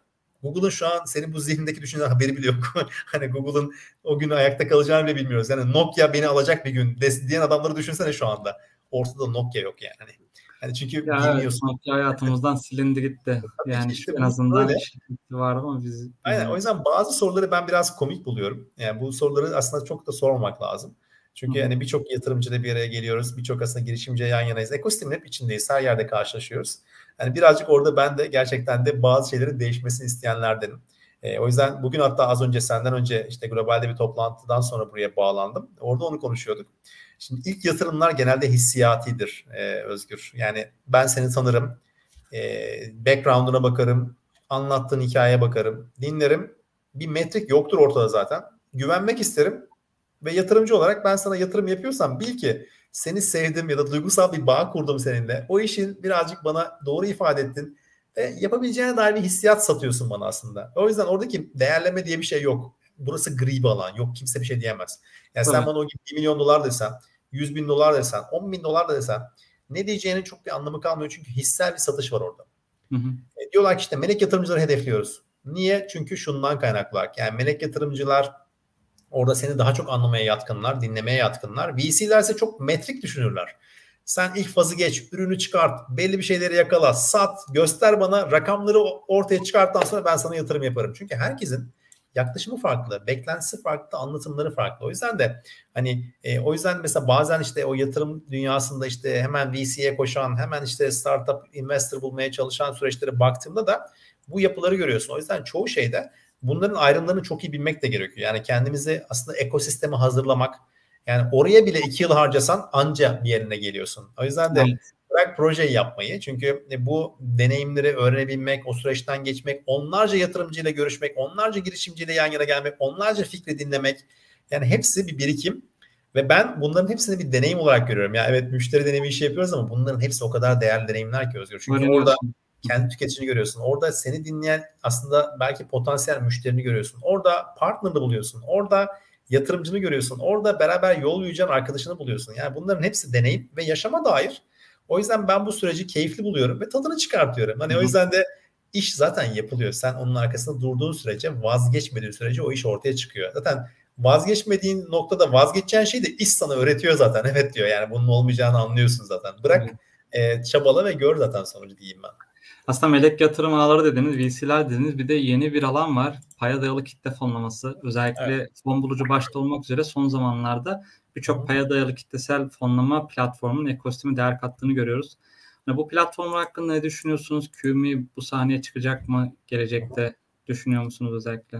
Ya tabii ki yani fonların başındaki arkadaşlarım da var yakından tanıştığımız. Hatta yeni fonlar kuruluyor. Ben de bazı fonlarla beraber onlara destek olduğum süreçlerin içerisindeyim zaten. Yani şöyle diyebilirim orada. E, çok değerli bence. E, çünkü küçük yatırımcının kendisini e, içinde bulabileceği bir alan yarattı. Ben o yüzden de payalı kitle fonlamalarını çok bir noktada aslında ekosisteme dahil olduklarını düşünüyorum. O yüzden de hani ben belki çok büyük değerlere ya da yatırım süreçlerine ya da girebilecek durumda değilim ama kişisel olarak bu işe inanıyorsam e, o arkadaşlarımı desteklemek istediğimde orada bir alan bulabiliyorum. O yüzden de e, yatırımcı potansiyel aslında belki 10 sene sonra daha büyük rakamları yatırabilecek e, melek yatırımcıların eğitim alanı gibi görüyorum. Çok da başarılı buluyorum o modeli onu söyleyeyim. Çünkü e, kazanç yapmayı ve doğru projeyi yani doğru havayı koklayıp doğru insanlara yatırım yaparak e, kazançlarını döndürebildiklerinde güzel hikayeler olacak o insanların ellerinde. O yüzden ben çok e, destekliyorum onu söyleyebilirim. Ama ikinci yani bir desteklerken tabii şunu dikkatle çekmek lazım. E, ya sonra konusunun cevabını iyi vermeleri gerekiyor. Yani hepsinin aslında şu anda kendi challenge'ları bu kitle fonlamaların challenge'ları şu. İkinci yatırım turunda, üçüncü yatırım turunda bu şirketler yani kendilerini farklı pazarlara, farklı ülkelere götürmek evet. istediklerinde ne yaşayacaklarını çok iyi hesaplamak gerekiyor. Yani evet. buraları eğer ki o paya dayalı kitle fonlama e, kurucuları ve bu fonları yönetenler, bu şirket yapısında olanlar iyi çözerlerse ve iyi komüniteler oluşturabilirlerse e, o yüzden de burada belki bir şey var. Hatta işte az önce söyledim o Turkish Tech'te biz özellikle amacımız zaten bu tür yabancı yatırımcıları ve fonları Türkiye'deki e, ekosisteme bağlayabilmek. Türk şirketlerini de globale çıkarabilmek. O yüzden o Turkish Tech yapısında da biz bunları sağlamaya çalışıyoruz. O yüzden onların da challenge'ı bu. Çünkü orayı aşabilirseniz çok değişik şeyler ortaya çıkartabileceksiniz. Çünkü ben e, globalde bir yatırımcı ve yatırım aile beraber bir araya geleceksem o alanı da bana açabilmeli ki ben Türkiye'de kaldığımda ya ben Türkiye'ye yatırım yapmak istemiyorum diyen yatırımcıya ne diyebileceğimin cevabını verebileyim. Yani o yüzden de ben olumlu buluyorum. E, umarım o sorunları da çok rahat çözecekler ki çözeceklerine inanıyorum. O yüzden de çaba gösteren herkese de hani e, başarılar dileyim ve yatırımcı olun diyebilirim yani. Küçük küçük şeyler Ben de kendi e, yatırımlarımı yapıyorum. Çünkü e, şöyle bir durum da var. Hani biz buraya yatırım yapıyoruz. Biz bir hayrat değiliz sonuçta. Hani biz buraya yatırım bir amacımız var sonuçta herkes gibi. E, ama fon bulucuda özellikle iki tane girişim ikinci tura çıktı orada. Hani bu biraz daha işin devamlılığını da gösteriyor. Hani ve bir tane girişim exit oldu. Hani ve exit olduktan sonra yatırımcılarına 5x ile çıkma hakkı sundu. Hani bu biraz da platformu öne çıkaran noktalar oluyor. En azından e, tabii sadece fon bulucu, fon angels var. E, startup buradaydı sanırım yanlış hatırlamıyorsam. E-Garanti e, fonlandı. Böyle böyle yeni yeni girişim e, kitlesel fonlama platformları da çıkıyor. Fongo var, fon kolay var. Çok var. Evet, evet. Biraz daha aktif olanlar şu an evet. Fon bulucuyla fon angels gibi böyle ilerliyor. Ee, Bu arada bunlar advertorial olarak sana katkı sağlıyor mu girişimci park? Hayır, hayır, hayır. saydık yani bilmiyorum artık. Şimdi burada isimleri geçen yok. herkesin en azından girişimci parkın desteklemesini isteyelim. Bakın burada reklam şey, yapıyoruz. Desteklemelerini isteyelim evet. Bu, bu konuda da haklısınız. Ee, Adlarını zikrettirmek isteyenleri de en azından bu konuda e, girişimci parkına destek olmalarını söyleyelim burada en azından Özgür. Aynen öyle. Vesile olayım bu konuya da. Ee, peki e, ülke olarak hani girişimcilik ekosistemini böyle nasıl görüyorsunuz demeyeceğim ama yapılan yatırımları nasıl değerlendiriyorsunuz? Hani sizce yani globalde tabii yarışma konusunda yeterli düzeyde değiliz. Yani ne paya dayalı kitlesel fonlamada ne melek yatırım ağlarında hala ticket sayılar çok düşük.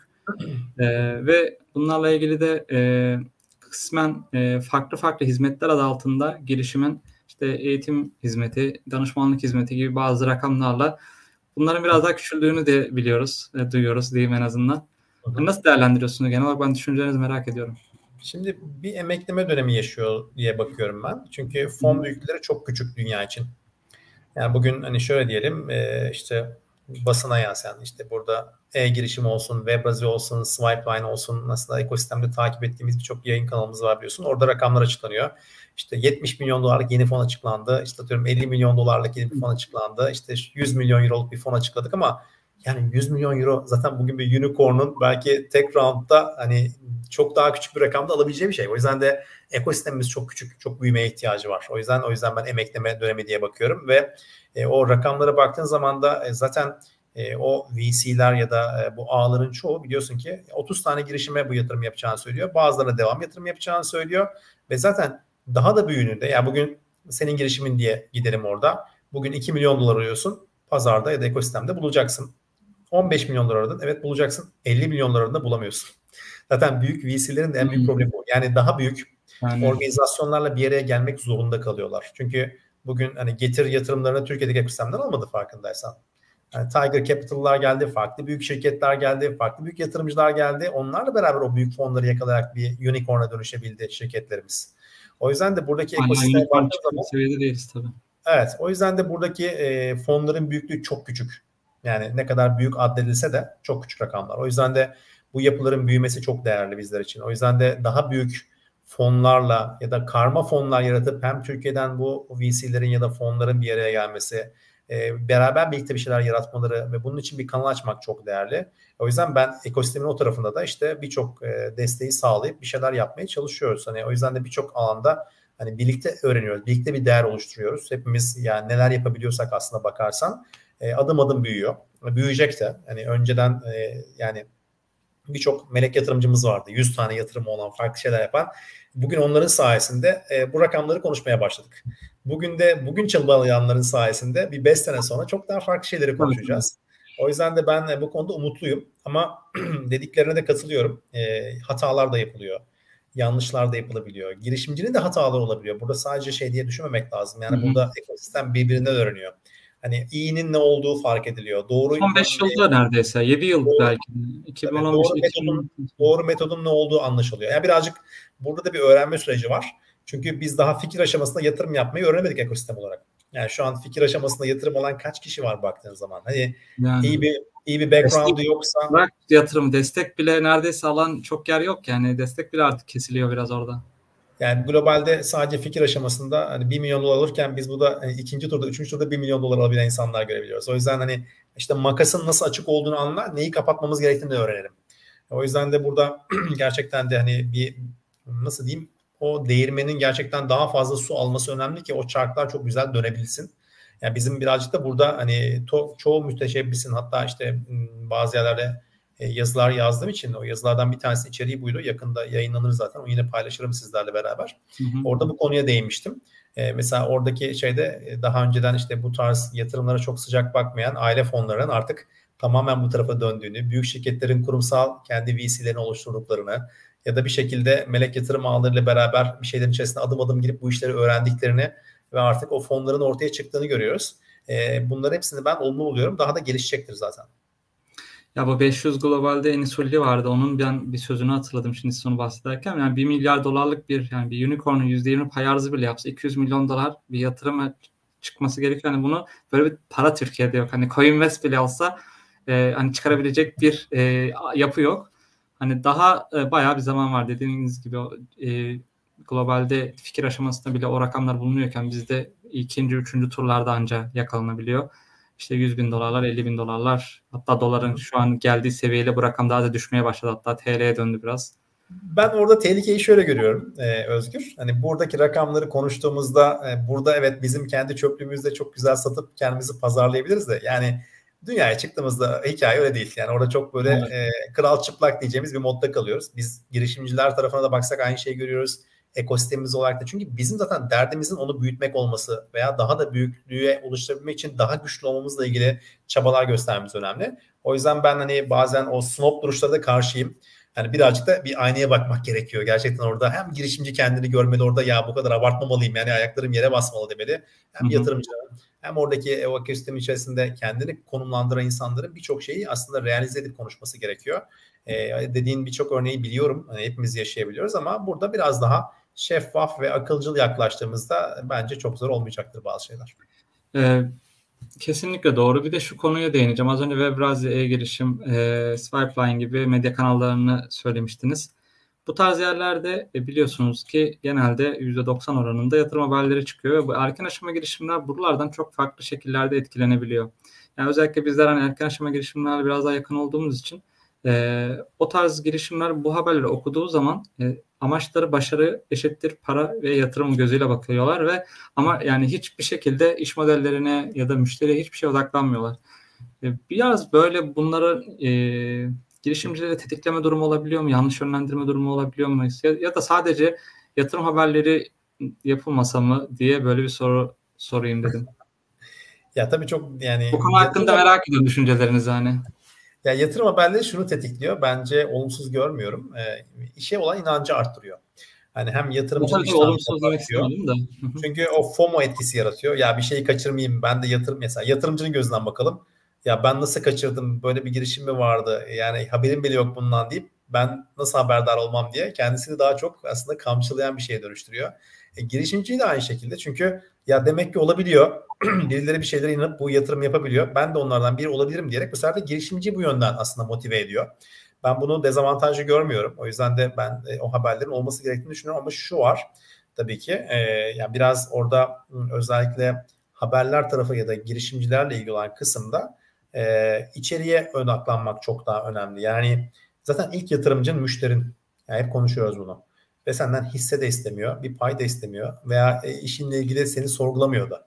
Yani o yüzden de senin çalışan bir hizmet sunduğun anda para kazanma modeline odaklanman zaten sana yatırımcıyı getirecek. Yani bugün ikimiz de yatırımcı olalım. Hani batmak üzere olan adama mı yatırım yapacağız yoksa bir şeyleri doğru yapıp para kazanmaya başlamış adama mı? Yani o zaman yani tek aslında çözüm var. Başka, bu işin başka matematiği yok yani. Sen de öğreniyorlar orada ama başlangıç aşamasında daha çok ya e, daha fikir bile doğrulamadan aslında yatırım e, amacıyla yola çıkan birçok girişimci olabiliyor. Yani Yolda öğreniyorlar öyle olmadan. Family and friends dediğimiz yani ben senin evet biliyorum e, ve sen bana geliyorsun. Ben de seni destekliyorum ve yapacağına inanıyorum. Aslında bir iş ortaklığı yapıyoruz ve bunu Hı-hı. yatırım olarak da duyuruyoruz. Ve ondan sonra herkes bunun böyle olacağını zannederek hani e, o alana çok daha fazla hücum ediyor. Yani hani bu biraz şeye benziyor. Hani Amerika'daki bu altına hücum döneminde en çok kazananlar kazma kürek satanlar. Kimse altın bulduğu için milyonlar olmuyor o dönemde. O yüzden de bugün belki en çok bundan faydalananlar işte o diğer insanlar olacaklar. Bu platformları Doğru. kuranlar, bu platformlarla beraber ilerleyenler. Çünkü on,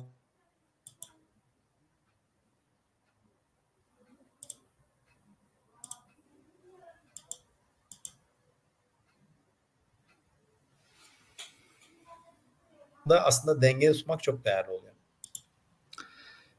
Ee, peki bu girişiminizin arkasında yer alan biraz ekibinizden bahsedelim. Sizden bahsettik, girişimcilik ekosisteminden bahsettik. Onları da anmasak olmaz. Kimlerden oluşuyor, nasıl dikeylerde e, faaliyet göstermiş, daha önce backgroundları nasıl? Şimdi şöyle, nasıl bir araya geldiniz tabii, o, o da önemli. ya şöyle, biz projede ilk bir yere geldiğimiz zaman iki tane değerli arkadaşım vardı sevgili Ömer ve Sinan. Ee, bir arada kalamadık projeye başladığımız günden sonra. Çünkü e, daha üçüncü ayında e, bir teklif aldığı için az önce bahsetmiştim Sevgili Sinan Glovo'ya gitti İspanya'ya. E, sonradan bir, bir sene geçtiğinde Ömer de Klarna'ya gitti. O yüzden de otomatik olarak hani diyorum yani biz projeye başladığımızda yola çıkarken farklı şeyler planladık ama biraz da hayat ve bu tabii pandemiyle beraber gelen e, farklı şeyler, seçeneklerden dolayı aslında bu sürecin sarsıntısını yaşadık. E, çok şanslıyım aslında çünkü çok değerli şeyler öğrendik birbirimizden. Çok farklı şeyler ortaya çıkartmaya başladık. Ürünle ilgili, hizmetle ilgili birçok şeyi geliştirirken, pivot ederken birçok konuda birlikte hareket ettik ve birbirimizle beraber aslında bu işi yaparken e, birbirimize çok şey kattığımızı düşünüyorum. O yüzden çok değerli buluyorum e, bu arada e, bu yapılan şeyleri. Bugün de hatta e, işin içerisinde değer katan arkadaşlarımın çoğu gene ekosistem içerisinde farklı projelerde çalışmış olan, farklı alanlarda kendileri aslında çok ciddi ürünleri gelişmiş olan bir takımdan bahsediyoruz. Çalış bazıları hatta e, yarı zamanlı şirketlerde bulunurken çalışmaya devam ettiler projeye. O yüzden isimlerini zikredemeyeceklerim var aralarında. Bu bizim kendi aramızda olan e, anlaşmalarımızdan kaynaklı olarak. Çünkü orada şey çok önemli ya. Takım işin en önemli kısmı gerçekten de. E, o yüzden orada takım oluşturabildiğinizde üründen bahsedebiliyorsunuz. O yüzden bugün mesela e, farklı anlaşmalar, farklı şirketlerle bir araya gelerek de o takımı daha çok büyütmek üzerine toplantılar yapıyoruz. E, o yüzden de burada ciddi bir ivmeye ihtiyaç oluyor ve know-how'a yatırım yapıyorsunuz orada. O deneyime yatırım yapıyorsunuz. O yüzden şu an mesela hani yaptığımız şeylerden bir tanesi o takım büyütmek. Yani aslında yatırım almak kadar değerli bir kısım gerçekten de o kişileri ikna etmek ve bu takım içerisine katabilmek. İlk yatırım aslında size inanan insanlar oluyor orada. Evet yani takım çok önemli hep diyor. Biz de diyoruz. İlk yatı, yatırımcılar da genelde bunu söylüyor ama genelde bazen kurucular İsviçre çakısı olmak durumunda da kalabiliyor çoğunlukla. Ne kadar büyüysen büyü. Mecbursun o Mecbursun. konuda. Çünkü yani her şeyi sen yapmak zorundasın ilk aşamalarda. Her şey senden geçmek zorunda. Hayal kolay değil. Evet kolay değil ama e, o günlerden geçerek öğreniyorsun bir şeylerin değerini. Yani oradan geçmeden de o yapıyı oluşturmak kolay değil. Onu biliyorum. Kesinlikle. Valla güzel bir yayın oluyor. Bir saate geçtik. Son sorularımıza yaklaşıyorum. Ee, biraz böyle kişisel olacak. Kendinizi güncel, dinamik tutmak amacıyla takip ettiğiniz yöntemler neler, kaynaklar neler? Çünkü çok hızlı bir dünyadayız artık. Yani iki sene önce konuştuğumuz bir şey şu an çok anlamsız gelmeye başladı. İki sene sonra şu an konuştuğumuz şeyler de anlamsız gelecek belki de. Hani dünya çok hızlı değişiyor gerçekten. Adapte olmak da çok zor. Şöyle diyeyim Özgür. Hani bir kere beni en çok dinamik tutan şey e, farklı odaklara eğilebilme yetkinliğim. Çünkü şu anda bir yandan bir mikro, mikro mobilite şirketin içerisinde e, üstte yönetici olarak da çalışıyorum. O yüzden orada da bu deneyimlerimi o tarafa katabiliyorum. Yani farklı dikeylerde olmak, ekosistem içerisinde olmak, işte Turkish Turkey Yönetim Kurulu üyesiyim aynı zamanda ya da üniversitelerle beraber birçok hackathon, ideaton projeleri içerisinde yer alıyoruz. Onlarla beraber ekosistem. Yani aslında dikeyim tek, e, startup ekosistemi ve teknoloji altyapıları ve inovasyon tarafı o hiç değişmiyor. Ama bunun etrafında farklı işler ve farklı şeylerin içerisinde bulunmak beni aslında motive ediyor ve bir yandan çok besliyor. Bunları bir araya getirebilme gücü çok değerli. E, o yüzden de hani ben işin o tarafını çok seviyorum. E, bir kere sevmediğim hiçbir iş yapmadım. Bence en çok büyük motivasyonu oradan yakalıyorum. Evet. Hani evet bir şeyleri yapamayabilirsin, eksik bırakabilsin hiç önemli değil. Önemli değil. Ee, Keşke demediğin sürece geçmişe yönelik. Tabii tabii. Ya ve hani önemli olan gerçekten de orada hani senin odağında kalman ve bir şeyleri yapma isteği duyman hala. Ee, bazen çok yoruluyoruz. Hani gerçekten öyle. Hani belli hani esler vermek ve farklı şeyler yapmaya ihtiyaç duyuyorsun. Ben genelde bu konularda hep kişisel olarak hani bambaşka bir anda başka bir şey öğrenmeye adarım kendimi ya da başka bir şeyin içerisine geçerim ki o hani yenilenmeyi ve tazelenmeyi sağlayabileyim. O yüzden benim bakış açım biraz böyle farklı alanlara odaklanmakla çözümleniyor. Bakabiliyor musunuz peki? Öyle durumlarda ben de genelde iş işte oluyor kafamda çünkü başka şeye odaklanırken de. Ya hatta bugün iş arkadaşlarımla sohbet ederken e, bana şöyle bir şey dediler. Özgür hani hatta çok işaretim acaba böyle mi diye fazla profesyonelsin dediler. Yani bu ne demek acaba şimdi? Bu kelime çok şeydi aslında kritik. Ben bu şeyleri feedbackleri çok severim. fazla işgaliksin diye duydum kendi açımdan. Yani hani şöyle e, yani duygusuz görünüyorsunuz cümlesini kurdular. Dedim ki hayır hiç değilim aslında. Aşırı duygusal bir insanımdır ve buradaki yaklaşım şu ben şimdi hani hep böyle kişisel gelişim tarafında da anda kalmaktan konuşuruz ya. Yani ben oraya çok odaklıyım gerçekten de ve hani e, ne yapıyorsam ona hakkını vermeye çalışıyorum. Yani o anda o işe odaklıysam zihnim oradadır. Yani tabii ki eğlenirim işi yaparken ama hani o duygularımı gösterirken o hani yaptığım şeyin içinde olmak benim için değerli ve kurallar ve şeyler gerçekten işe dairdir. Ya yani ben kavgamı iş için veririm. Ersoy'un beklentisi için bile vermem yani. Hani benim derdim orada odağım o işi gerçekleştirmektir. O işin gereğidir. Hani ben seninle tartışmam mesela. Yani tartışım şey iş üzerine olur ama dönerim e, bir dakika sonra o konu kapanmıştır ve işimle ilgili kısmı bıraktığım anda normalden devam ederim. Çünkü ben bu hani on off düğmeleri çok rahat çalıştırabiliyorum bence. Evet. Bu da böyle bir hissiyat oluşturuyor ki bana böyle bir şey söylüyorlar. Ben de aksini anlatmaya çalışıyorum. Ya değilim ben öyle değilim diyorum. Bu güzel bir şeydi aslında bakarsan. Ya ben evet. sizle pandeminin nasıl nasıl başlarında tanıştık. İki sene olacak neredeyse. Benden profesyonel evet zaten diyebiliyorum. Ben de şöyle bir yorum. Ben netsiniz bence. Hani ben böyle bir yorum evet. yapıyorum. Çok doğru, daha doğru. netsiniz. Hani yani genelde net olmak iyidir. Ee, hani ben hani sizi tanıdığımdan beri hep e, bunu söyleyebilirim. Ona katılıyorum. Doğru. Evet biraz daha böyle hani şeffaf ve net olmayı ve hani o odakta kalmaya dikkat ediyorum diyebilirim. Ya da hmm, kartları açık oynuyorum. Yani bir, bir şey arka evet, background'da bir şey tutamıyorum yani. Öyle bir derdim yok. Çünkü biraz da şey derler hızlı akıcı konuştuğum için hani zihinde aslında bir süzgeç yok Özgür. Hani Hı-hı. düşündüğüm anda söylüyorum ya hani ya bunu söylemesem Özgür yanlış anlar mı kırılır mı falan yani hmm. tamam bir şey yapmıyorum. E, olabildiğince insanları çok sevdiğim için hiç kırmaya e, ya da şey yapmaya yaklaşmam. Öyle bir e, mizacım yok gerçekten de. Ama yani oluyor. Evet yani o da şey yaratıyor otomatikman dediğim gibi. Hani o süzgeç olmayınca e, fazla mı bazen çok açık olduğumu sorguladığım anlar yaşayabiliyorum bazen de. Çok doğal yani bunlar. Ben de yaşadım onu çok kez. Ee, sizlerden bir de şey alalım. Film, kitap, podcast önerisi alalım. Sizler de yerden. Ya şöyle diyeyim. E, bir kere hani sevgili arkadaşım var. Çiğdem Öztabak. Wikipedik şeyler hmm. çok severim. Hani tamam, kesinlikle tavsiye ederim ki e, hep sürekli görüşüyoruz. Artık e, Amerika'da, Türkiye'de değil daha az görüşebiliyoruz. En azından hep online'de bir arada geliyoruz. O yüzden de ne... vardı hatta Cosmoverse oradaydı geçen. Evet evet. E, o yüzden çok değerli işler yapıyor. Onu da burada anmadan geçmeyeyim yine. E, bir yandan tabii şu var. Hani arada böyle hani Netflix, yeni Disney Plus falan arada böyle göz gezdiriyorum. Genelde ben çok dizi seyretmemeye çalışıyorum Özgür. Çünkü diziler çok sürükleyici ve ben başladığım her şeyi bitirime odaklıyım ya. Abi bana çok uygun değil abi orası. Ben genelde böyle film seyredeyim iki saat olsun, bir saat olsun ve oradan çıkayım falan diyorum böyle.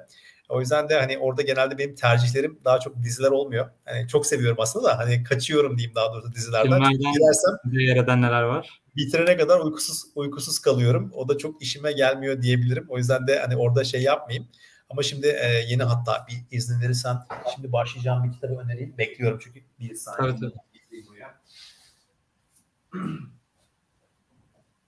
Evet, evet. Yeni hediye edilmişti. Aa, ee, gördüm onu. Zaman kaybolmaz İlber Ortaylı. Hazır böyle hani ekranda da göstermiş olayım. Ee, şu an bölümde e, o var artık ona başlıyorum. Ee, İlber Ortaylı'yı çok severim. Ee, çünkü sevdiğim şeylerden bir tanesi hmm, yani zamanı etkin kullanmak, hayatı boşa harcamamak, öğrenme çabası benim için çok önemli ve değerli olduğu için e, o yüzden de beni motive ediyor böyle hani e, hayatı dolu dolu yaşamak ve bir şeyleri yapmak. O yüzden güzel aslında örneklerimiz. Bir kitabını okudunuz mu bu arada? Özür dilerim. E, bir ömür nasıl yaşanır? Onu okumamıştım. E, onu da hani listede zaten duruyor. Bununla başlayacağım. E, ondan sonra, sonra hayat, şey görüyorsunuz bu arada. Hani e, daha böyle ee, keşke daha iyi yaşasaydım diyorsunuz o kitabı okuduktan sonra. Biraz ya ben şöyle diyeyim Özgür. E, o kitabı e, ben çünkü daha önce hayat amacını bulmakla ilgili eğitimler de verdiğim için e, işin o tarafından geliyorum aslında. E, benim hiçbir pişmanlığım yok bu konuda. E, evet, gerçekten, az önce de belirtmiştiniz. evet, şunu söyleyeyim. Hani ben gerçekten de dönmek istediğim ya da ya niye bu işle uğraştım, hayatımdan bu zaman harcadığım düşüncem hiç olmadı. Bundan sonra da olacağını pek sanmıyorum. Çünkü gerçekten dolu dolu yaşamak diyeceğin kısımda ben çok güzel ve keyifle yaşıyorum. Yani bu önemli. Bilmiyoruz hayatın ne zaman sonlanacağını ve nerede olacağını. Çok kısa olduğunu bilmek yeterli bence. O yüzden de hep derler ya hani son anınmış gibi gerçekten değerli yaşamaya çalışmak. Ben hani o yüzden sevdiğim insanlara sevdiğini söylemek, duygularını ifade etmek konusunda ya da e, bu e, hislerimi saklamak dedin ya az önce net olmak konusuyla ilgili konular. Yani bunlarda çok şey olmaya çalışıyorum. O dengemi bozmamaya çalışıyorum. E, çünkü çok kısa olduğunu hayat aslında ne zaman öğretiyor biliyor musun? Etrafında böyle çok yakındaki insanları kaybetmeye başladığını anlıyorsun. Hayatın ne kadar kısa olduğunu. çoğumuz belki oralara 40'lı yaşlarına daha çok yaklaşınca anlamaya başladık.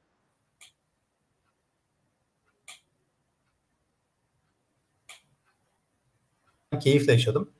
O yüzden umarım bundan sonrasında böyle keyifli ve düzgün beklentilerimle uygun bir şekilde Geçmişte bir şey yaptık zaten o kararları da o anki ruh halimiz, o anki yaşlarımıza, o anki e, duruma göre yaptık ve bunun bilincinde olarak yaptığımız için hani pişman olmamak gerekiyor. Hani şu anki evet. kafa yapımız o anki kafa yapımız arasında çok farklı. Ben de öyleyim mesela geçmişte yaptığım evet. hiçbir şey pişman değilim. Ki bu da insanı mutlu ediyor. Ee, peki podcast dinliyor musunuz? Podcast aralarda hani e, şey Fularsız Entel'i de çok seviyorum. çok keyifli konular ve başlıklar ve anlatım tarzı hoşuma gidiyor. O yüzden bundan da bahsedebilirim aralarda. E, araba kullanırken falan genelde çok fazla hani o zamanı kullanmak için e, şunu yapıyorum. E, toplu taşımayı da çok kullanıyorum bu arada. O yüzden de oralarda da hani yap, yaptığım eylemlerden biri oluyor. Bir şeyleri dinlemek, izlemek. Çünkü yani o kadar çok şeyle uğraşınca hayatı kaçırdığını hissediyorsun ve hani ne oluyor acaba gündemde insanlar neye odaklılar birazcık orayı da böyle şey yapıyorsun. O yüzden böyle bir tam böyle bir yenilenme anı oluyor farklı konulara eğilmek için. O yüzden bunu söyleyebilirim. Bir de film önerisi varsa alalım. Son ya film önerisi e, ya şöyle tabii ki. Alakası ben... olmak zorunda değil bu. Sizde yerden başka bir alanda da olabilir. Ha yok yok şey için söylemiyorum orada. Hani e, şöyle film konusunda şöyle genelde ben hani tükettiğim içerikler biraz eğlenceli içerikler oluyorlar. Hani orada az önce duygusuz denen adam aslında romantik komediler falan seyrediyor. Bakma yani. Şimdi en azından orada şey yapayım. Arada aksiyon filmleri falan seyrediyorum. Hani en son mesela Greyman'i seyretmiştim. Gayet güzel bulmuştum. Farklı farklı içerikler tüketiyorum. O yüzden de hani burada direkt iç, içimde yer etmiş film diyemem. Ama mesela sevdiğim e, kişiler var. Onların filmlerini asla kaçırmam. Mesela işte Al Pacino'nun bütün filmleri seyrederim. İşte Morgan Freeman benim için değerlidir. O adam bir film yapıyorsa mutlaka keyif alırım. Will Smith'i yine çok beğenirim. E, oynadığı roller veya diğer şeylerde. Baktığında böyle hani benim için orada birazcık şey var. Hani e, oyunculuğunu beğendiğim insanların filmleri seyretme tarafı da var. Seçim yaparken genelde bir Netflix ya da bir Disney Plus açtıysam bir şeyleri görüyorsam orada hani isimler benim için önemli oluyor. Çünkü e, o karakterlere hayat verme yeteneği ve yetkinliği e, aslında filmin e, senaryosu kadar etkili oluyor diyebilirim. Güzel valla e, bir saat 10 dakikaya geçtik. Güzel bir yayın oluyor. Son olarak konuşmuşuz yani. çok güzel konuştuk. Yani girişimcilik e, ekosistemindeki kişi bir araya gelince saatlerce konuşabiliyor zaten. Hani şu an bıraksanız yine konuşuruz ama yine bizi e, dinleyenlere iletmek için son sözlerinizi, katkılarınızı alan girişimcilik. E, Valla şöyle diyeyim önce eğer ki bu yayını bittikten sonra da birisi oturup bir gün açıp bir saat 12 dakika bunlar ne konuştu diye deyip buraya kadar gelip. ha, bu arada podcast'te de e, gideceği için podcast'te belki dinleyenler olabilir, izleyenler. Olur ya da podcast'te şu anda bizi dinleyenler varsa umarım başınızı ağrıtmadık. Umarım sizi sıkmadık ve güzel şeylerden bahsettik diyeyim ben. Ee, yani yıllar sonra da denk gelebilir bu arada çok şey bir durum bu. Hani ironik bir durum aynı zamanda. Evet o yüzden mesela konuşurken bunu hani şey olur ya bazen hani biraz onu konuşalım. Hani doları adam 7.50 der ama aradan bir 10 sene geçer biziniz ya o zaman 7.50 miymiş falan böyle. Hani çok rakamlar güncel kalmaz ya. O yüzden de ben mesela o konuda şey yapıyorum. Bu tür yayınlara falan katılınca ya onu da düşünüyor zihin. Diyor ki böyle bir şey söylersem ileride izleyen birisi olursa ileride dinleyen birisi olursa ne düşünür? Çünkü bazen böyle hikayeler çıkabiliyor. Biraz tarihe iz bırakıyor aslında bunları yapan. Aynen şu an küçük de olsa hani çok büyük izlerimiz olduğunu düşünmesem de en azından şöyle diyelim. E, yani umarım yayın sizler için sıkıcı olmamıştır. izleyen ve dinleyenler için diyelim daha doğrusu. Hı hı. Ama e, bir yerlerde karşılaşmak, tanışmak, en azından bu anı paylaşırsak bir başka anı daha paylaşmayı dileyeyim ben. Öyle kapatalım. E, bir yerlerde bir şeye ihtiyacınız olursa, yapabileceğim bir şeyse bu seve seve hani LinkedIn'den e, ya da Instagram'dan ulaşabileceğiniz kanallar genelde buraları daha sık kullanıyorum. E, bana ulaşabilirsiniz. Hani ulaştığınız zaman da destek olabileceğim bir şey olursa ki ekosistemin gelişmesi için hep bir aradayız zaten. E, birbirimize aslında hep temas ediyoruz. Bir yerlerde etkinliklerde mutlaka karşılaşacağımızı düşünüyorum. Çekinmeden gelin yine sohbet edelim. Bu sefer yüz yüze olsun deyip çok teşekkür ediyorum davet ettiğin için Özgür. Biz teşekkür ederiz. Valla çok güzel bir yayındı. Sizin ağzınıza sağlık e, girişimcilik sohbetlerinin bir bölümünün daha sonuna geldik. Bugün girişimcilik ekosistemlerinde çokça sizlerin de çok yakından tanıdığı Ersoy Bey bugün konuğumuzdu. Ve kanalımıza abone olmayı, videoyu beğenmeyi ve yorum yapmayı unutmayın. Bir başka bölümde görüşmek üzere. Hepinize hoşçakalın. İyi akşamlar.